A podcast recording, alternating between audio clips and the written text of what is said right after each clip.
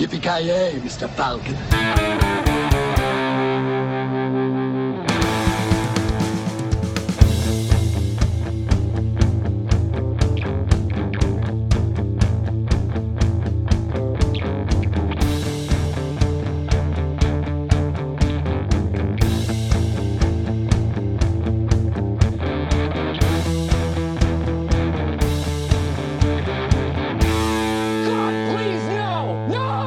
Då säger vi välkomna till veckans avsnitt av Creative Melton Podcast. Eh, Jag heter som vanligt Kent och med mig har jag norra Europas mest fläckfria tidningsbud Joakim Avoya. Välkommen! Eh, god dag. Eh, Och så har vi södra Europas mest skarpsynta optiker Joakim Granström. Välkommen! Tackar, tackar. Södra Europa? What? Jag säger det Europa. Ja, norra och södra nu vet du. Gränsen går under Piteå eller? Ja men det är Skellefteå där och, och framåt så att säga. Ner mot eh, civilisationen så att säga. De finare markerna. Är du i Bergsviken nu eller vad? Fy Ja. fan. Nej, vad säger du? Läget på Bergnäset, Mr. Avoya? Ja, det, det, det, det rullar på. Jag städade nu i helgen. Så jävla bara, nu kan man äta från mitt golvet från min lägenhet. Så jävla fint. Alltså jag känner all, alltid när folk säger att de har städat vill jag automatiskt fråga när städade du senast? Bara Ja, det vill du inte veta. Nej, det, det är det som är grejen där. Alltså, städar du varje dag då är det inte så imponerande. Städar du liksom var sjätte månad då börjar det bli lite så här. Okej. Ja men det, det, det är typ mer, mer, mer jag, alltså ja. Jag städar inte så ofta som jag borde kan jag ju säga i alla fall. Det Tyvärr. känns som en klassisk ungkarlsgrej när det är en bedrift att man har städat. Ja, ja exakt. Men alltså jag tog i, all, jag tog i från tårna, jag dammsuga och skura och dammtorka och gick med sopor och fan och hans moster alltså. Jäklar. Alltså nu, nu, nu är det någonting allvarligt fel här känner jag. Vad, vad, vad har du varit med om? Vad jag har varit med om? Ja, vi- vilka världsomvälvande saker har hänt i ditt liv som har fått att eh, gå, gå mot det här? Alltså jag känner att det ligger en tragedi bakom, minst sagt. Ja, det är ju snarare så att eh, man vill ju att det ska vara presentabelt och att det inte, man ska inte behöva man ska inte behöva gå in med gasmask varje gång man äntrar lägenheten. Du blickar framåt så att säga. Mm, exakt. Man, man vill ju inte bjuda in någon, nå- alltså, jag, jag, jag, om någon skulle komma in i min lägenhet när det såg ut som det gjorde, då skulle det ju, ja det skulle bli akut. Ja. And, andnöd, så att säga. Nej men nu jävlar, är det- nu är det så jävla fint, det glittrar och har sig höll jag på den. oj, oj, oj, oj, oj. Fan. Ja, det här är ju rafflande lyssning för, för våra lyssnare Ja. så måste man ju säga. Det är sjukt intressant. Ja, men vi kan väl ta vad vi ska snacka om idag. Vi ska snacka lite om Shazam, superhjältefilm och eh, blanda upp det med lite I am the night, eh, miniserien. Och eh, avsluta med Hellboy. Eh, som ni hör så är det lite uppsamlingsavsnitt här. Vi har, ju vi har haft lite eh, Avengers-avsnitt, vi har fredag den 13 avsnitt och så vidare. Så det blir lite att samla ihop grejer som vi inte har pratat om eh, tidigare. Men vad säger du, vad var du mest taggad på? Jag sa Hellboy tror jag kommer bli intressant för det är två vitt skilda åsikter. Låter det som här på förhand när vi har snackat så. För ovanlighets skull så håller vi inte med varandra. Alltså det här är... eh, Jag och Granström brukar ju oftast ha hy- hyfsat likan, liknande åsikter ändå, så det är ju lite intressant. bortsett från alla fredag den 13 filmer. Ja exakt, förutom fredag den 13 så. jag, jag och Granström var ju de enda två som tyckte Endgame var bra till exempel så. Så det är Mm. li, lite intressant är det ju. Ja men det, det, är, det är inte så jäkla kul att höra om alla har sa, samma åsikter ska vi höra det fyra gånger liksom. Det, Nej, exakt. det är inte jättehäftigt. Så det, det, var ju lite extremt förra gången när Ka- Kalles eh, bottenbetyg på Ja. Endgame var ju... Ja fan, det, alltså, det var fan extremt. Mindhorn är ju den största, kan ju vara den största hittills alltså. Den bästa Ja. filmen vi har sett menar du? Det håller jag med om. Nej men alltså, Att det är den sämsta vi har sett hittills. Ja. Absolut alltså två, alltså där, där, jag tror aldrig det har varit någon film jag pratat om som har varit så stor skillnad mellan alltså två grupper. Alltså det var typ 0 av 10 från ena halvan och typ 10 av 10 från den andra. Jag tror jag gav den typ en åtta eller någonting åt det hållet. Ja. Och någon av er gav den typ en eller två av tio. Så det var, det, det var definitivt polariserat. Det, det ska vi ju definitivt säga. Jag tror fast, jag tror seriöst jag gav den 3 av 10, alltså det jag tänker på det. Det är på tok för högt nu när jag tänker efter. i- Så här i Det borde, vara, det borde vara kriminellt att sätta över ett på, på den filmen. Ja, jag tio. tycker det var Mästerverk. Fy fan. Ja, jag har ju sagt det redan sedan tidigare att eh, när jag vinner våran eh, Summer Movie Wager så kommer vårt specialavsnitt vara en eh, uppföljare till Mindhorn gjord av oss. Fan! Ja, det kan ju inte bli sämre än första så det är ju absolut. Vem- vem, ska, vem ska spela Mindhorn då skulle jag vilja veta. Alla fyra. Alla fyra? Ja, givetvis. Alla har ju, alla har ju flera roller och vissa av dem är samma roller. Uh, vadå, nu, nu förstår jag inte, ska vi, vad är det som är Mindhorn då? Så här, det var, en av oss är Mindhorn stunt double och en av oss är vadå? Body double? Jag vet inte. Butt double. Butt double? Ja, se där. Nu har vi alla fyra stycken som är Mindhorn. Jag, jag, jag paxar butt double. Den är jävligt välformad alltså. Ja men från en superhjältefilm till en annan. Shazam. Shazam! Är den, eh, den måste vara bättre än Minor i alla fall eller? ja, alltså det är ju Citizen Kane i jämförelse. Och jag såg Minor, det var rätt det länge sedan nu, det var ju ja, några veckor sedan var det dryga månaden säkert. Men eh, som vi sa, lite catch up. Eh, Shazam såg jag på bio där i närheten när den kom ut och det är ju en DC superhjältefilm då. Baserad på en karaktär som... För det, är, det är som är lite förvirrande för den här karaktären heter ju även Captain Marvel. Och Shazam, det är nog sådär, jag vet inte vad grejen är där. Och det är lite förvirrande för det kommer ju, Captain Marvel-filmen kommer ju även ut där i samband med den. Den heter väl typ från början Captain Marvel tror jag, Shazam-karaktären och sen bytte till Shazam eller något sånt där. Men det är i alla fall en eh, DC Comics-karaktär, handlar om den här eh, lilla, eh, en liten kille som heter Billy tror jag. Men eh, han i alla fall kort är ju den eh, Billy Batson, då, eh, han, han är en vad heter det, föräldralös liten skitunge som far från föräldrahem till föräldrahem i princip. Och han blir då han blir transporterad till någon annan realm av någon trollkarl som ger han då superkrafter. Varje gång han säger Shazam så blir han stor och stark och odödlig och han får laserögon och kan flyga och han blir typ Superman i princip. Fast utan namnet Superman. Och då spelas han då av Zachary Levi som är känd från ja, bland annat tv-serien Chuck och han har väl varit med i några Marvel-filmer och så vidare. Eh, och han ska då ja, rädda världen i princip. Skurken i filmen är Mark Strong. Som jag kommer inte ihåg namnet, karaktären på honom, men han, han ska släppa lös de sju dödssynderna mot världen då. Den är regisserad av svenska eh, David F Sandberg som gjorde Annabelle Creation och Lights Out.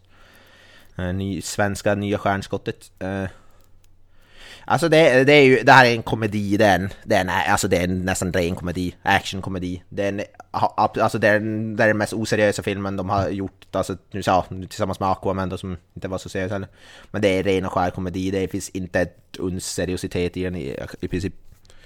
Vilket fungerar väl även, även till dess fördel skulle jag säga. Den, den här filmen hade inte passat att vara seriös. Jag, eh, jag tyckte ändå den var, jag tyckte om den, den var inget mästerverk på något sätt men den var, den var, den var så här feel good film Tyckte man Blev ändå glad av att se den och den hade en del Vad heter det, snygga så här, coola actionscener och så vidare Och Zachary Levi Gillar jag, Skarpt. jag tycker han är riktigt bra Jag älskade ju Chuck, den här tv-serien som gick för hundra år sedan vad, vad tyckte du om den? Gillar du den Granström? Jag tyckte faktiskt om den. Eh, jag, har, jag tycker väl inte riktigt, eller jag håller väl inte riktigt med om att eh, den var bara komedi. Det fanns ju definitivt lite mer allvarligare stunder i filmen. Speciellt när det kommer till just eh, karaktärerna som då är föräldralösa och bor på ett fosterhem och hela den där biten. Eh, och han har ju även en längtan av, efter sin mamma som, som tappade Mm, bort ja. honom när han var liten. Och, den, och den, den, hela den biten är ju ganska så seriös och allvarligt spelad. Men eh, jag tyckte, jag tyckte det funkar faktiskt riktigt, riktigt bra. Överlag, alltså många av eh, karaktärerna i den här filmen är ju eh, barn eller ungdomar i och med att de, i och med att de bor på ett, eh, i ett fosterhem. Men jag måste säga att för ovanlighets skull så kändes det som att jag ville inte strypa någon av ungarna och det är ovanligt när det är så här många i Ja. en och samma film.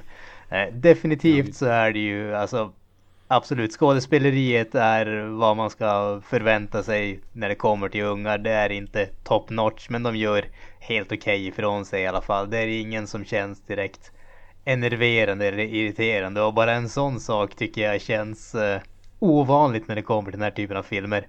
Sen mm. så är den absolut, eh, den är väldigt välgjord, den är väldigt snyggt gjord, den är väldigt underhållande och den har, jag tycker, eh, även om den har både komik och allvar så känns den aldrig, om man säger schizofren i ton eller någonting sånt. Det känns som en film som är Eh, den påminner lite grann om ungdomsfilmerna eller barnfilmerna som vi fick eh, förut, alltså typ Goonies och de där varianterna där allting var inte frid och fröjd hela tiden. Men man, man vågade ge lite mörker i de här filmerna som var riktade åt den yngre publiken också.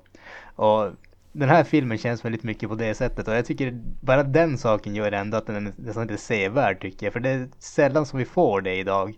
Många mm. av ungdomsfilmer vi får idag, de är bara solstrålar hela tiden. Det finns som ingenting som känns mörkt eller allvarligt eller otrevligt. Och här finns det ändå lite, lite sådana bitar tycker jag. Ja, Ja, lite grann kanske det finns. Det, det är väl, jag tänker mig kanske de här superhjältarna de slåss, när han är vuxen, det är, som, det är ju som bara är nästan fick till bara skämt.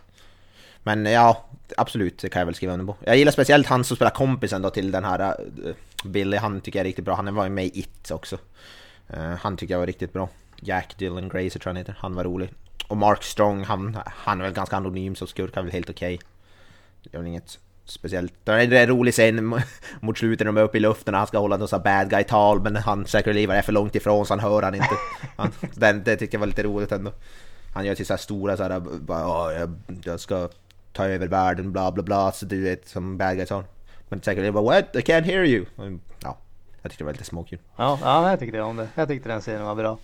Ja, jag tycker Zachary Levi, jag, jag tycker han är briljant, alltså komisk timing, jag tycker han är sjukt rolig faktiskt när han just har fått alla sina krafter där han ska gå och köpa öl då eftersom han ändå är vuxen och sådär. Ja, jag var, jag tyckte det var briljant.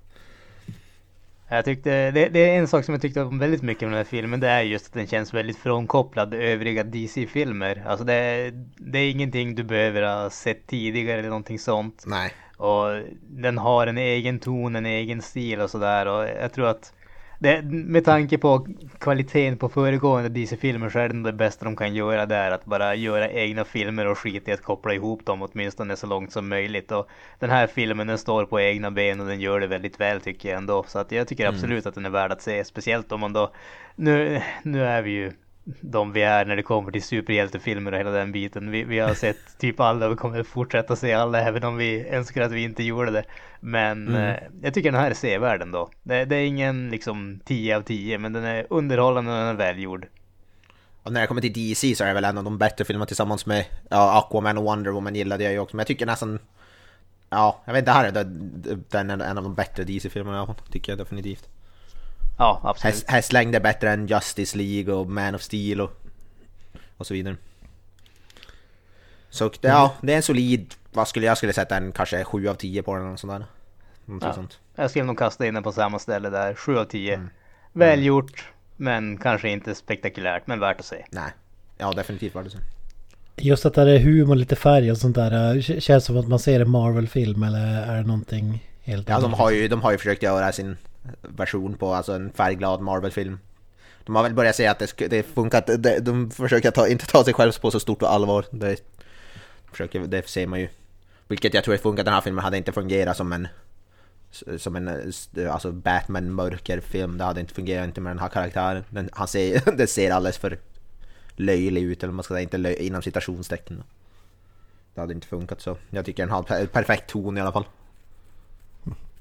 Definitivt. Ja, det, är ingen sån här som får en badass suit och blir, eh, filmen blir grå igen. Del nej, nej, nej, tyvärr. Grejen är att Grejen är när han säger det, Shazam, då får han ju, blir han ju stor och så får han all den här dräkten och allting på sig som automatiskt. Det är som en... Det är också en, lite, lite där humor där bara I don't even know how to pee in this thing, typ. Ja, och så vidare. Det... Ja. Men det är en sevärd film i alla fall. Mm, mm. Just med tanke på regissören här, Sandberg, eller Sandberg eller vad fan ska säga. Mm. Ja, är det några skräck... Det känns inte som en film som har något skräckelement, eller har den det? Nej, Det är ju det är väl de här monstren och de sju dödssynderna som har lite... Det är väl det närmaste man kommer, men de är jävligt generiska monster, de har ju som absolut inget... De är absolut inte nya, det är väl kanske bland det sämsta med filmen, är skurkdelen tycker jag. Ja, de där sju, sju dödssynderna speciellt, de är väldigt generiska. Men det är väl typ det som är det närmsta. Ja. Fast sen ja. tycker jag, alltså det, det, man kan säga lite grann där är ju att alltså, skräck handlar ju väldigt mycket om att få publiken att känna medkänsla med karaktärerna som man har. Alltså tycker man inte om mm. karaktärerna och bryr sig inte om det, då blir man inte skrämd heller. Och där tycker jag ändå att den här filmen lyckas väldigt bra. Alltså han lyckas skapa sympatiska karaktärer och man känner ändå med dem och man, liksom, man blir ändå involverad i grejerna som karaktärerna känner.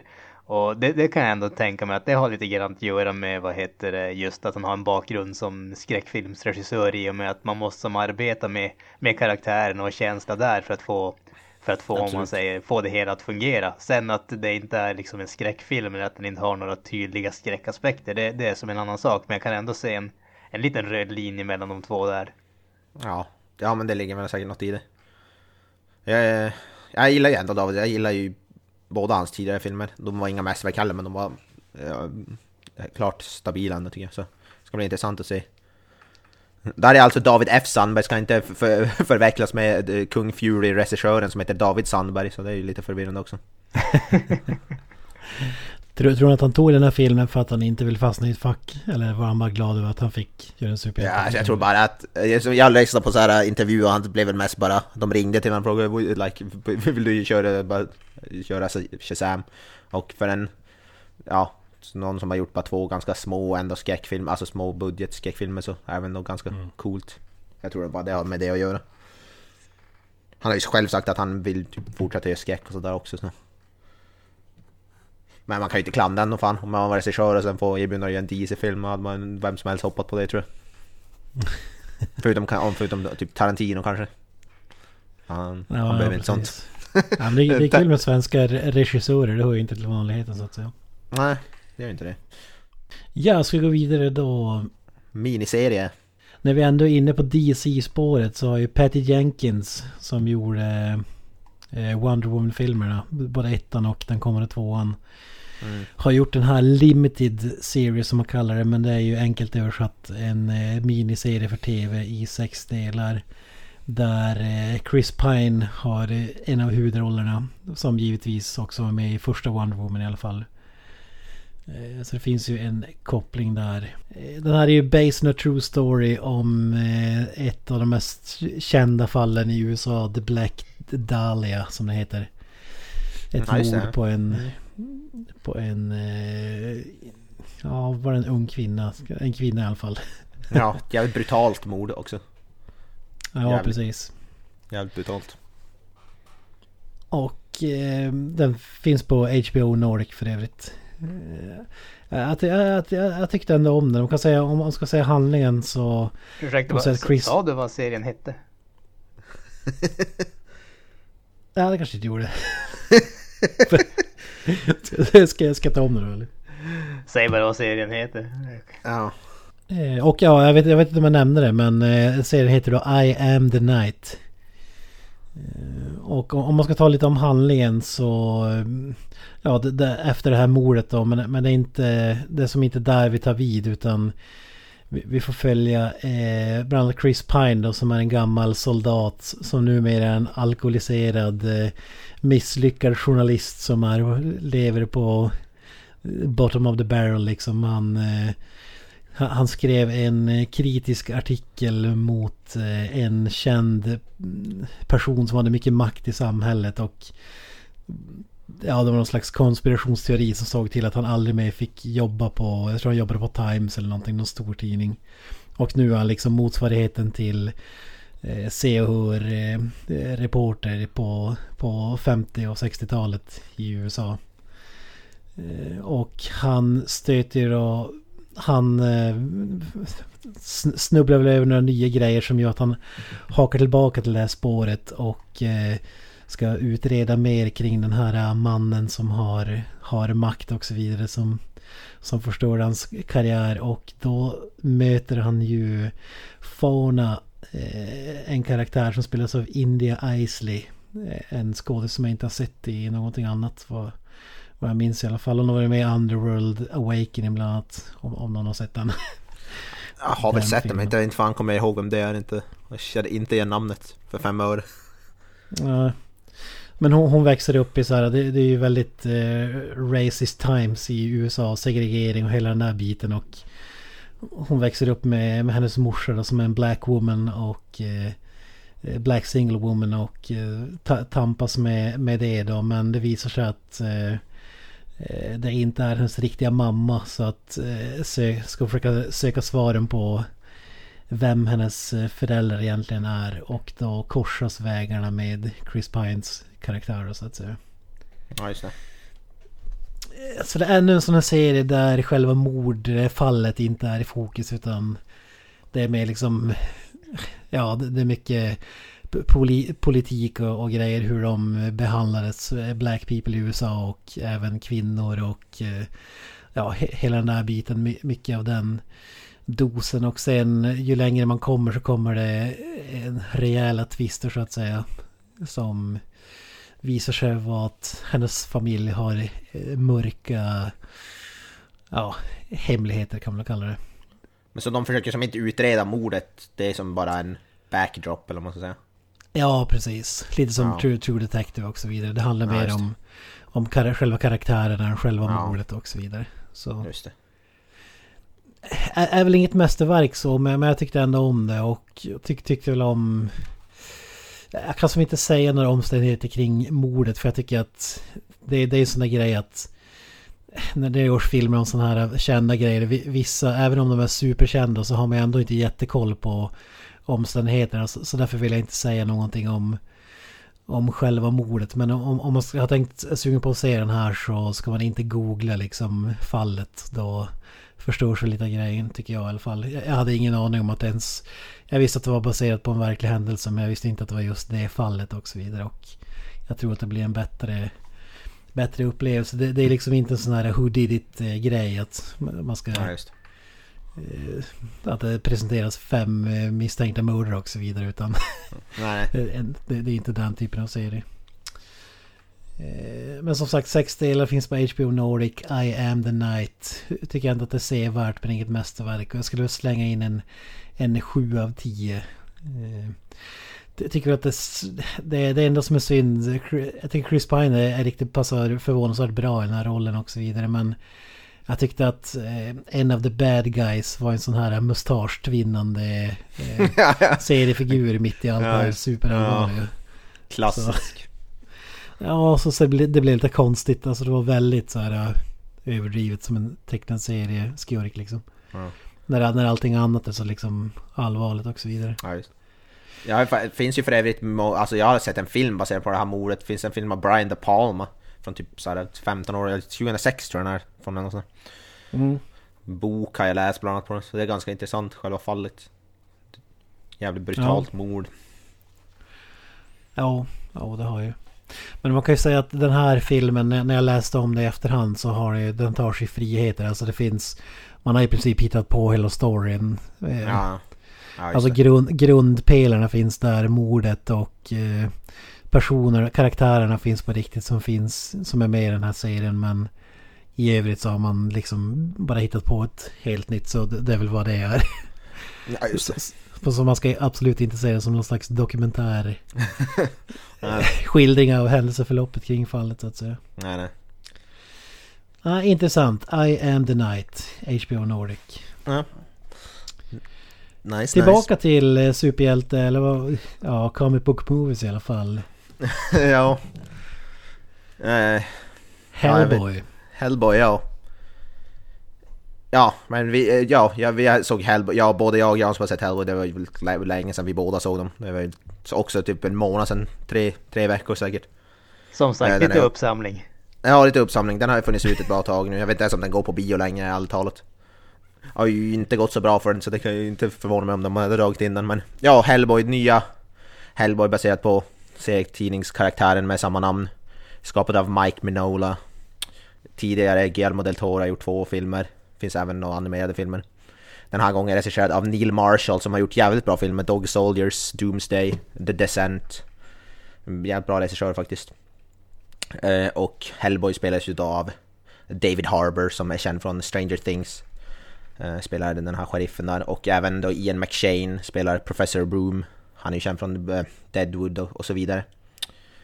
Eh, ja, och det, ja, Ska, vi- ska vi ta, jag tror, jag tror inte att så många har koll på Hellboy. Alltså man har kanske sett eh, Guillermo del Toro-filmen, även om det inte är världens, det är inte världens största fi, filmer heller. Men bara Nej. själva grundpremissen. Ni, ni två, Granström vet jag i alla fall, har superkoll på den här eh, karaktären. Ja, han har, Ah, du har väl Superkoll läst. var väl en lätt överdrift men Jag har ju också läst, jag håller på att läsa serietidningen as we speak, så jag har inte, absolut inte läst allt men eh, Lite grann har jag läst men Ja Granström, du, kan ju, du har ju kanske lite bättre koll så du kan ju, kan ju dra grundstoryn kanske.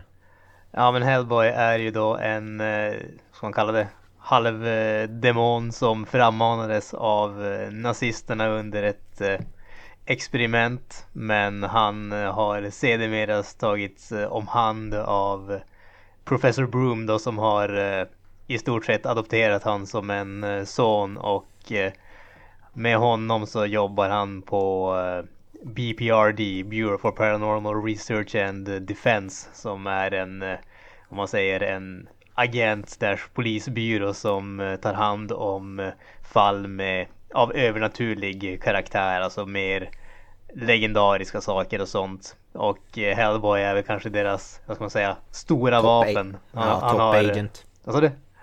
Han är deras top agent, toppagent Precis, precis. Han är Mm. den som är problemlösaren med hans eh, right hand of doom så att säga.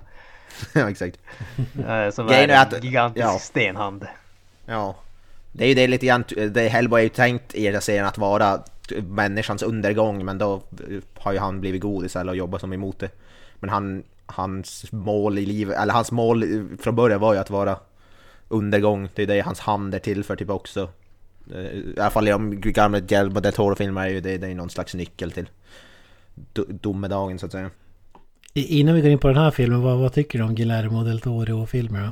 Det, det var ju typ, är det tio år sedan de kom eller är det mer? Ja, det är länge. Alltså jag, jag älskar ju dem, jag tycker de är riktigt bra. De är inte, för nu när jag har läst serietidningarna, alltså de har ju noll att göra med dem och är ju i princip tonmässigt och allting är de ju helt fel. Men som filmer, alltså självstående filmer är de jävligt bra. Speciellt jag tycker den andra, Golden Army, är fruktansvärt bra.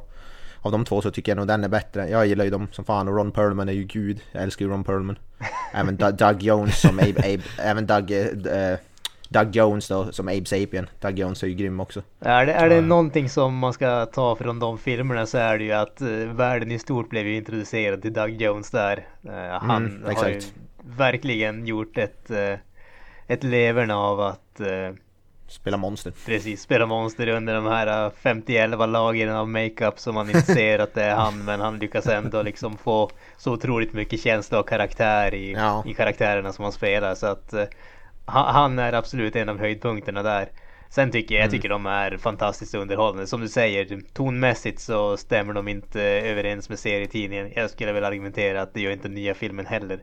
Men eh, jag tycker att de är fantastiskt underhållande, de är riktigt välgjorda och de har en de har en skön blandning mellan action, humor och äventyr tycker jag.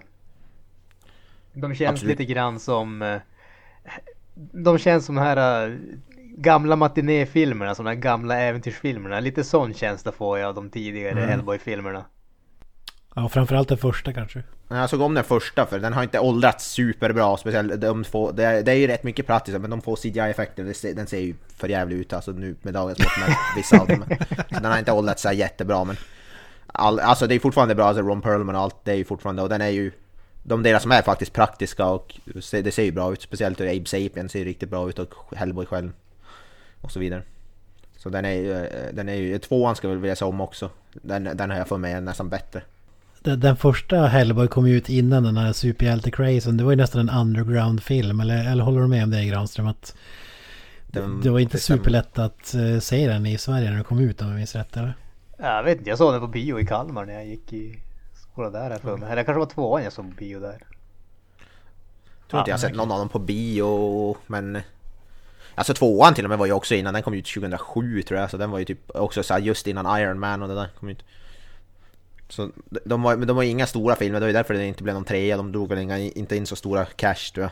Nej, de, de eh, gjorde ju inte det. De fick väl bra kritiskt mottagande men som du säger, de drog inte in så mycket cash. Och vi hade ju Nej. faktiskt, Guillermo del Toro försökte ju faktiskt få en tre att eh, bli av för Ja. några år sedan men eh, det försöket gick, gick i stöpet så att säga och då fick vi istället den här, vad ska man kalla det, rebooten. Jag vet inte om man ska kalla det en reboot egentligen. Det är en ny take på Ny film. hela franchisen om man säger så.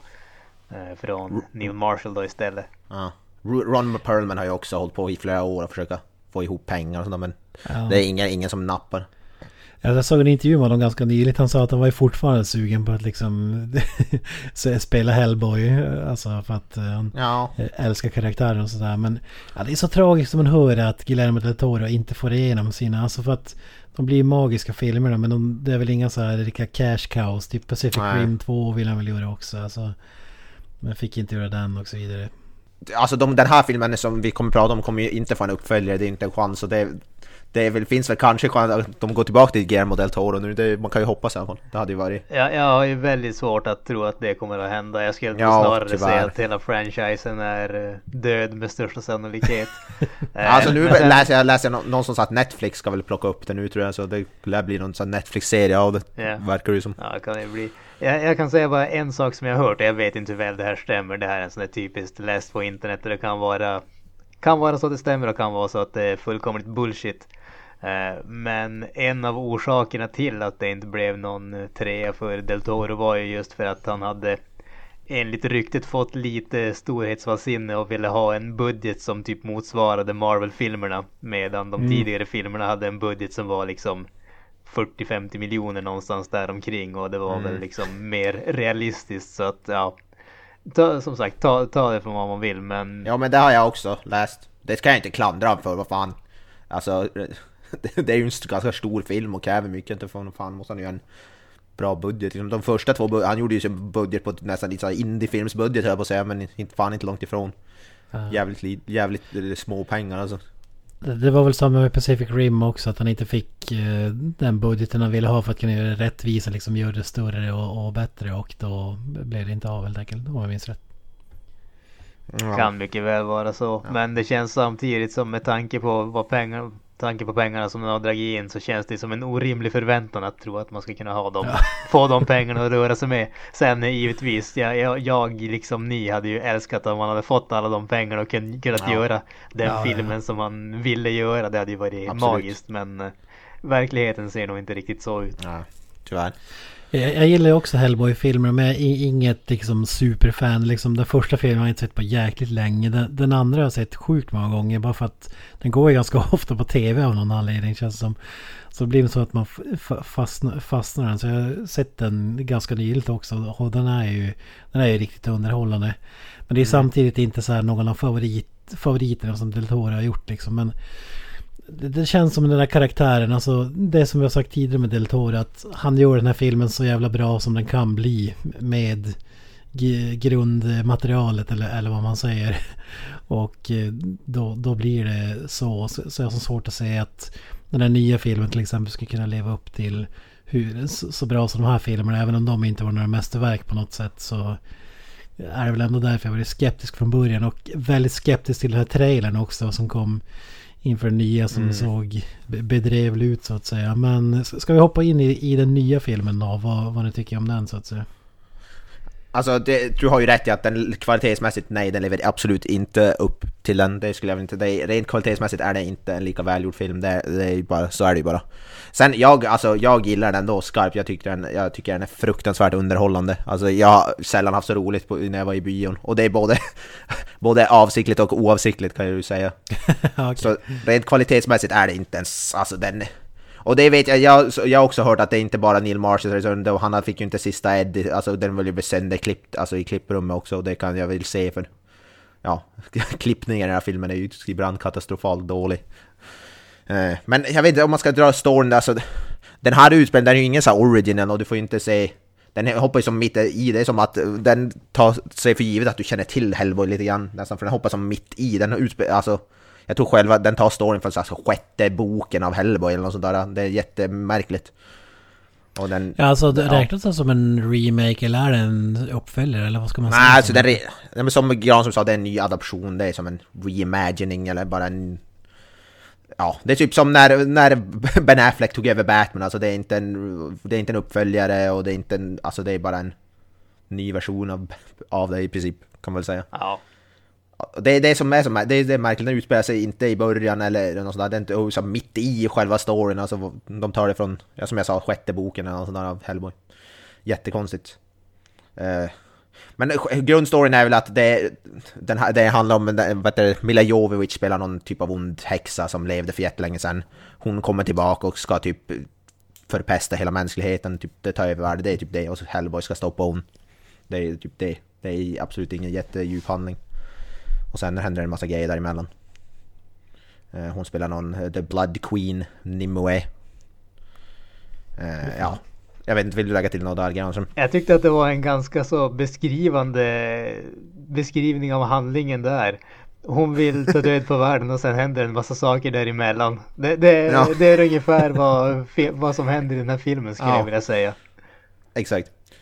Eh, alltså, ja, det finns inte så mycket att säga om handlingen annat än det. Men som sagt, eh, jag, det är rent kvalitetsmässigt så, det, det, ja, den är ju hästvägar ifrån eh, Del, Del Toros. Men jag gillar den, som Hellboy-film gillar jag den mer än Del Toros filmer. Men som film så är den klart sämre, om, om jag uttrycker det så. Eh, jag tycker den är fruktansvärt underhållande, men det är ju... Det, det jag inte gillar det är ju en CGI-fest utan dess like. Alltså, det, viss CGI är helt okej den här filmen och viss eh, CGI är så inåt helvete ful att jag... Alltså, ja.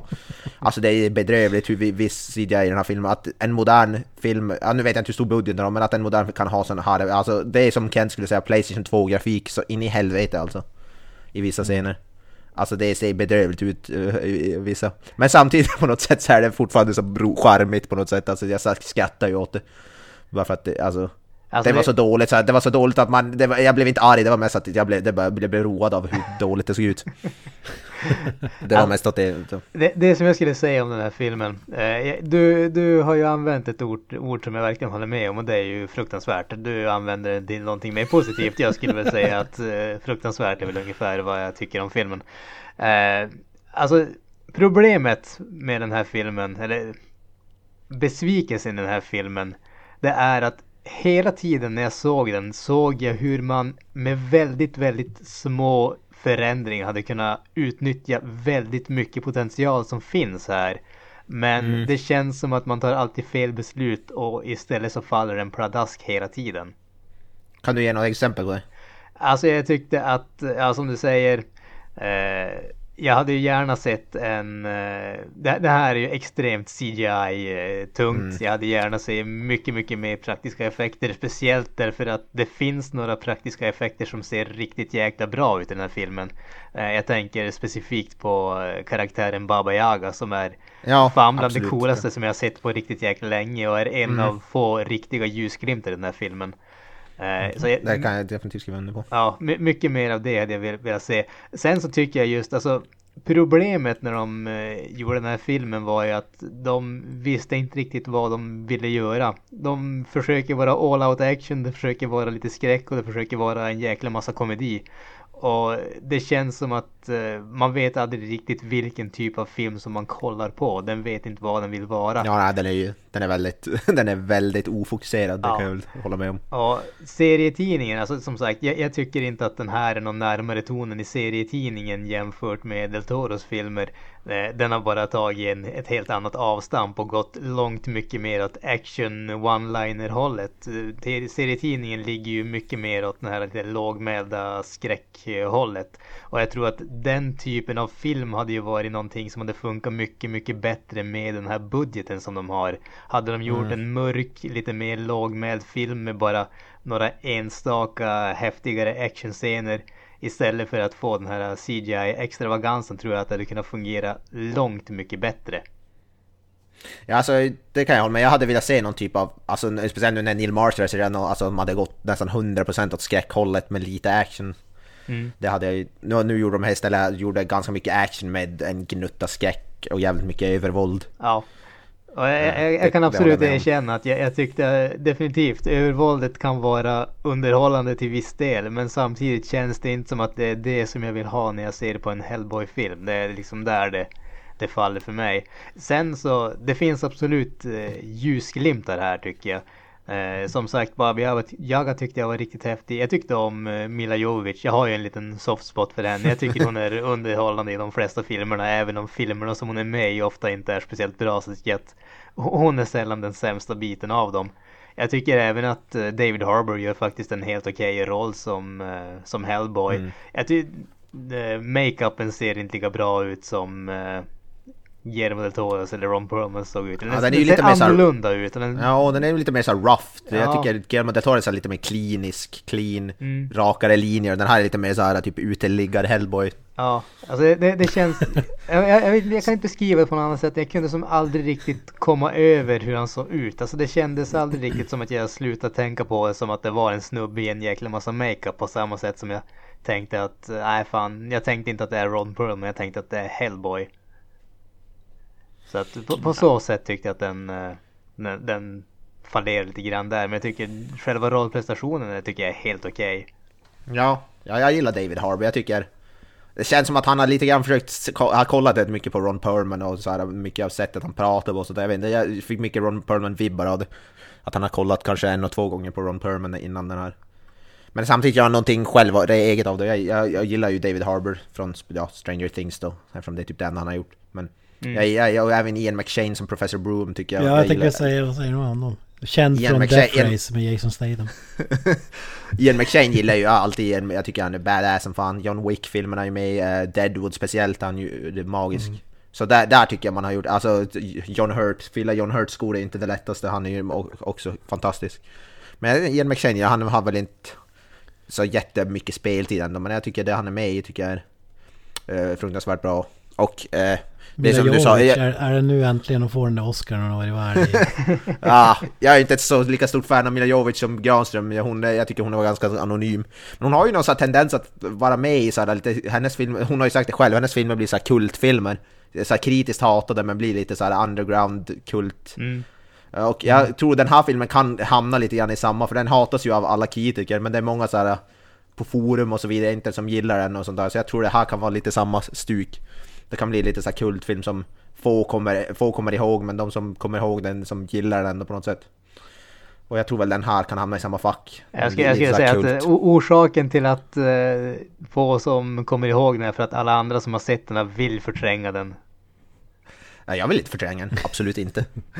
Men eh, så Alltså, jag, jag älskar ju den som sagt inte jag, för att den är en kvalitativ film, men jag, jag gillade den ändå. Jag tyckte den var sinnessjukt underhållande. Och han hade några riktigt häftiga actionscener, bland annat när han slåss mot de här tre stora trollen. Den scenen gillade jag skarpt. Eh, den tyckte jag var riktigt underhållande. Men eh, ja, den här filmen, hade man haft praktiska specialeffekter istället eh, för den här, då hade den här filmen varit så inåt helvete mycket bättre faktiskt tycker jag. För det, de, de förstör så mycket de, den dåliga CGI-en. På, ta, på tal om eh, förstöra, så vad tyckte du om eh, Sasha Lane som eh, Alice Monaghan? Vi har ju pratat om det här tidigare. Kan det vara den sämsta karaktären som har varit med i en film detta decennium? Kanske detta millennium till och med. Sämre än Captain Marvel eller? Alltså det går inte ens att jämföra. Alltså hon var värdelös. Ja, hon var alltså... hon- Ja, nej hon, hon var inte... Jag blev mest irriterad när hon öppnade käften. Eh, alltså nej. Vad var det det, det, det? Alltså problemet där är ju att eh, det finns ingen poäng med karaktären bortsett från att hon ska vara cool och tuff för att hon är en tjej som gör liksom coola och tuffa saker.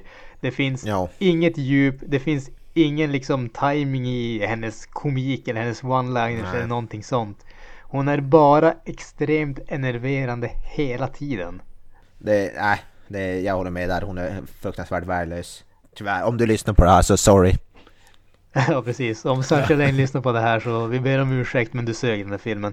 Ja, Å andra sidan så tyvärr. måste jag säga att det här är faktiskt ett tillfälle där jag känner att allting kan inte lastas på skådespelaren. Karaktären var hemskt skriven Ja, ja. också. Det, det är lika mycket författarens fel där. Det, det, Absolut. jag, jag, tror inte att eh, även om man hade gett det här till en skitbra skådis tror jag inte att det hade blivit något jättemycket bättre bara för att karaktären är hemskt skriven. Och bara att leveransen av replikerna kanske hade sagt lite mindre cringe, men det hade fortfarande varit dåligt. Ja, ja, nej men det var värdelös karaktär. Och ja, man hade kunnat klippa ut hon helt och hållet så hade filmen varit mycket. Vad tyckte du förresten om Daniel Day Kim? Tyckte du han var bra?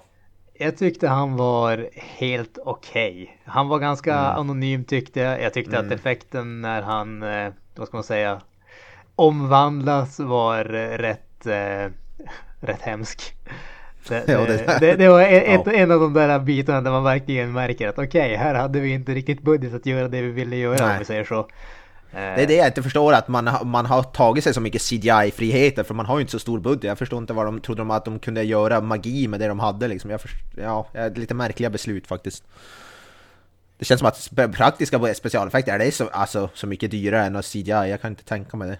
Nej, det skulle säga snarare så brukar det vara billigare. Ja, allt som exakt. Det ser ju oftast bättre, alltid mm. bättre ut. Men här kan man ju också säga, alltså just en grej när det kommer till de här uh, karaktärerna, uh, Alice Monaghan och Ben Damio som uh, Daniel Day Kims karaktär heter. Alltså det, det, det, finns ju som något sånt här försök till att de ska börja som ovänner och så ska de långsamt bli kompisar genom den här ja. filmen. Problemet är bara att de, de gör ingen sån där omvandling. Karaktärerna växer aldrig. De är ovänner till helt plötsligt i slutet så är de bästa vänner. Jo, jo, nej. Det, alltså, det, liksom, det, det, det, är en sån där typisk... Noll karaktärsutveckling. Nej, precis. Och det är en sån där typisk grej där filmen liksom fallerar. Den vet inte vad den vill göra och istället gör den ingenting. Och sen i slutet så vänder den bara på steken och säger att okej, okay, nu är det så här bara för att det ska ja. vara så här. Det är det som, alltså den här filmen känns, och jag kan tro att det kan ligga mycket i att den har blivit som sönderklippt. För någonstans ligger det ju en som fyra timmars version av den här filmen som har blivit sönderklippt så att den känns bara stressad. Eh, det är, alltså det är så, det är, allting händer för fort och det är som ingen karaktärsutveckling alls och så vidare och så vidare. Nej, den känns väldigt stressad. Och det är, det är en av de största svagheterna definitivt, förutom då CG, tveklös, tveksam CGI och tveksamt skådespeleri så att säga. Vad skulle du kasta för nuffror på den här filmen då? Alltså som sagt, som underhållningsvärde skulle jag vilja ge den typ en 7 eller 8 av 10, alltså ren underhållning. Men som film sett så är det väl typ en, alltså kvalitetsmässigt typ en 4 eller en svag 5 kanske. oh, men eh, alltså jag, jag gillar den så pass som underhållning, alltså jag tyckte den var så kul och jag gillade eh, David, David Harbour som Hellboy så pass mycket och jag gillade även övervåld, alltså jag, jag älskade ju när vet du, de Alltså huvud som kapas och det slits av skinn från kroppar och ja, alltså jag stod och njöt ju av allt det där, även om det såg för jävligt ut. Men jag, jag njöt, alltså jag njöt som fan av det, jag tyckte det var underbart. Så som, som B-skärm, B, skärmig B-underhållning så alltså, då, då skulle jag fan ge den så 8 av 10. Men som, sett som, som film kvalitetsmässigt sett så är det ju typ hälften av det i princip. Alltså vi, vi, då är vi ju åtminstone inte helt uh, oense när det kommer till uh, om man säger kvaliteten som film. Det är väl bara den där underhållningsvärdet där vi är separerade. För jag tyckte ju inte att den hade speciellt mycket underhållningsvärde heller. Utan jag skulle ju kasta in den här på någonstans en svag 5 av 10. Och det är alltså det stora problemet som sagt är att det, känns hela tiden som att det finns väldigt mycket potential men den lever aldrig upp till det. Och i slutändan känns det faktiskt som att man ser på en film som inte är färdig. Den, den här filmen känns jo, inte färdig. Det, det, det, det, är liksom det stora problemet. Det, känns som att absolut, de ville göra mycket mer än vad de kunde, men de var tvungna att avsluta produktionen ett halvår innan de egentligen skulle ha gjort det och resultatet är en film som inte är färdig helt enkelt. Lite kuriosa är väl att det är väl typ så det, det är, har beskrivit, alltså det har varit kaos bakom scenerna på den här filmen som jag har förstått det och ingen kommer överens och det är folk som går av vet du, sättet och det är alltså regissören och manusförfattarna och de som, vad heter som redigerar filmen, alltså det är ingen som har varit överens någonstans och det har varit fullständigt kaos som jag har förstått det. Ja, ja, ja, ja, jag har också hört det där och det var ju, ja, som du säger, bland annat David Harbour gick ju av sett eh, Neil Marshall mm. hade väl typ mer eller mindre försvunnit och de var inte säkra på att han skulle komma tillbaka producenterna hade väl tydligen varit på sättet och typ sagt emot det Neil Marshall sa att de skulle mm. göra liksom när han var där och sådana saker. Så det verkar absolut ha varit fullständigt kaos. Men mm. samtidigt känns det som att med tanke på filmen som vi fick, alltså hade det verkligen, var det verkligen värt att släppa den här filmen? Vi vet ju ändå att det var en box office bomb. De har gått back i en mm. massa pengar och sånt där. Och det chansen att, oh ja. möjligheten att de ska kunna dra in någon mer pengar på den här känns ju minst sagt avlägsen. Hade det inte mm. varit bättre att bara liksom strypa det i, i sin linda så att säga när man såg att det här går inte åt det hållet vi vill. Vi, liksom, vi lägger ner det och så får vi se om vi kanske kan göra någonting av det senare. Men vad Ja, vet jag om. Hollywood-ekonomi? Ingenting. Ja. Jag hoppas ju i alla fall att man får en, för Neil Marshall fick ju inte heller sista redigerings... Han, han ville ju redigera filmen men han hade väl in noll, när filmen var färdigfilmad så hade han väl noll att göra med den. Så jag hoppas ju ändå att vi får någon slags director's cut och se om det kan gå att rädda någonting och om det går att få någon typ av bättre version av den. Release the Snyder Cut. Men eh, på, på, ta- på tal om ekonomi så såg jag att den här filmen har ju faktiskt lägst budget av alla Hellboy-filmer hittills. Jaha. Det var ju... Nej, för sig, ja, det är väl inte så konstigt. Man trodde väl inte... Alltså, efter de två första inte gick så bra så vill man inte kasta så mycket pengar på den heller. Om man tänker, den, först, den här hade 50 miljoner enligt eh, IMDB då, dollar. Och Mm. den första hade 65 och den andra 85. Men 65 miljoner med tanke på att det var 2004 måste ju, om man räknar ut det efter inflation så att säga, måste det vara betydligt Mm. mer idag. Ja. Det, Det, är, det trodde jag mitt inte liv inte faktiskt. Nej, jag för- kan mitt liv inte förstå alltså när man har så pass liten budget så väljer man att göra en så pass stor CGI-rulle. Alltså det är ju inte, alltså, jag förstår inte hur, hur man riktigt har tänkt där. Men CGI är väl det billigaste. Alltså praktiska effekter men- är det som kostar.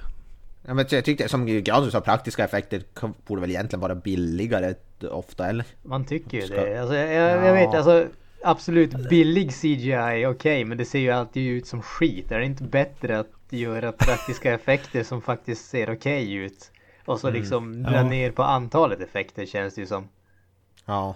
Ja men så är Jag det, vet men de, dels är det ju antalet timmar. Det tar ju mer timmar att sitta och knåpa ihop liksom en superhjälte direkt. Eh, Och, och så finns det ju inte så många som gör det heller, praktiska effekter idag. Så därför är det ju dyrare. Och sen det är det ju en dator, det kan ju gå på några timmar ungefär. Alltså, det är Mm. super, eh, superlätt. Men det, var- det var det de snackade om med nya Star Wars-filmer och så vidare. Att det var mycket, mycket dyrare att göra praktiska effekter. Men de ville ändå ha det för att det skulle ha den genuina känslan. Så ja. det är tragiskt men det är därför vi har så mycket CGI idag. Det är för att det är billigare att göra när du har gamla filmer på typ 50-talet. Då gör du om hela stan i CGI istället för att sätta upp gamla skyltar och köra dit gamla bilar och grejer. Så ja. Mm. Ja, ja det är synd. Den här filmen, som sagt, hade alla spe de specialeffekterna i den här filmen varit praktiska hade den sett betydligt mycket bättre ut. Eh, Ja det känns ju värre. Man vill ha den där looken som Ron Perlman hade. Ja. Ja, så är det ju. Och det är definitivt det, alltså för mig är det, det en, ja, inte den största svagheten, ja en av dem i alla fall med den här filmen.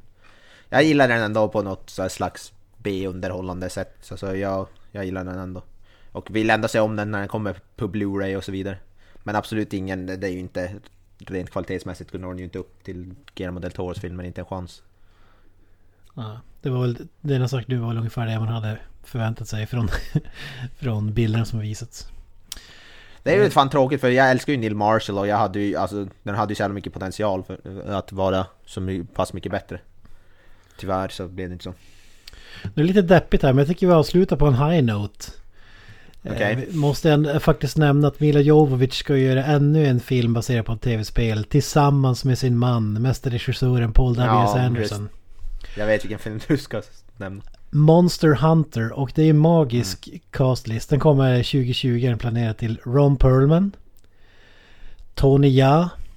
T.I. Rapparen.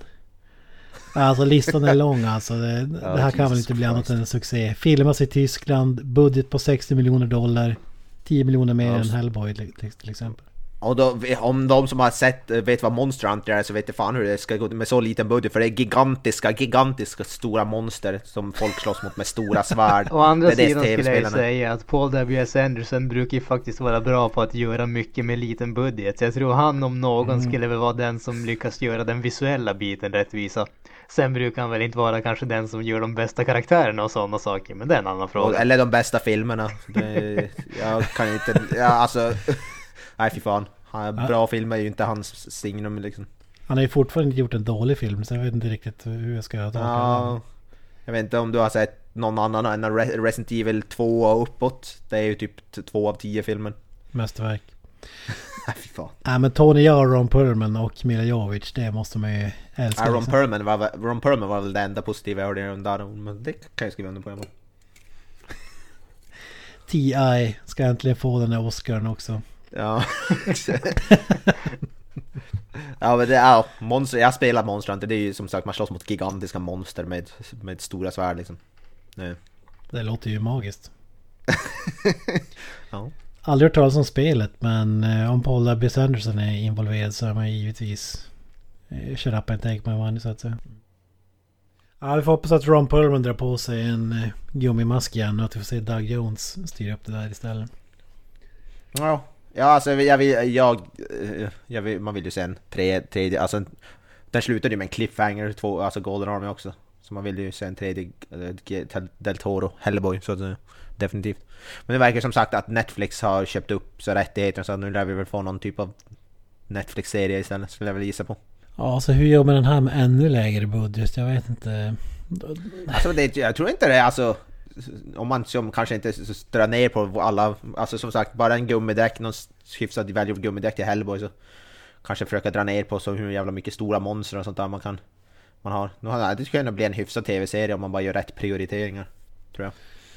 Men det vet ju inte Netflix ligger bakom det så vi vet ju hur, alla hur det kan gå. Det blir så här 13-årig eh, Hellgirl. Så, Ja, alltså det kommer ju inte bli så. Det kommer bli, alltså det kommer ju seriöst bli så. Ja, för Ja, fan, men om, man ska säga, tänka realistiskt, Ron Perlman känns ju ändå som att han skulle kunna... Även om vi älskar honom känns det som att hans status skulle... Han har gjort tv-serier och så vidare, Sons of Anarchy. Ja, ja. Så tror inte att det skulle vara möjligt att han skulle kunna kliva på där då. Men, Nej, det tror jag inte. Alltså, det enda som sätter stopp är ju, alltså, han har väl sagt det själv att han är lite gammal, han är väl typ så här 70 barre eller någonting. Så det är väl det enda som skulle, det är ju en rätt fysisk roll, så det är väl det enda som skulle kunna sätta käppar i hjul. Han kan ju kanske bli någon sån här kontorssittande Hellboy. Consultant. Och så blir det så han mentor till någon younger Hell, Hellboy Junior kanske. han har bara ett hologram Han liksom. Han blir som Denzel Washington i de här snutfilmerna när han bara sitter i en, vad heter det, vad heter det, sjukhussäng och pr- pratar. Jaha, vad ska jag heta? Bone Collector de där. Ja, Bone Collector, ja. Är det Angelina Jolie som är det? Ja. Bara Hellboy, säng, bedridden Hellboy som sitter och snackar i telefon. Det hade jag fan velat säga Han har alltid täckt han har, alltid täckt upp till ansiktet så man behöver aldrig göra något mer än makeupen på ansiktet. Nej, bara, bara mask på sig. Han bara Fan. facetimer eller högtalartelefon. Ja. Ja fy fan. Shut up and take my money. Fan vad bra. Ja. Ja, vi, Vi, får, vi får se vart det bär av. Förmodligen rakt ner i avgrunden där Hellboy kommer ifrån. Men vi, får hoppas på något bättre. Ja. Ja vi får göra det.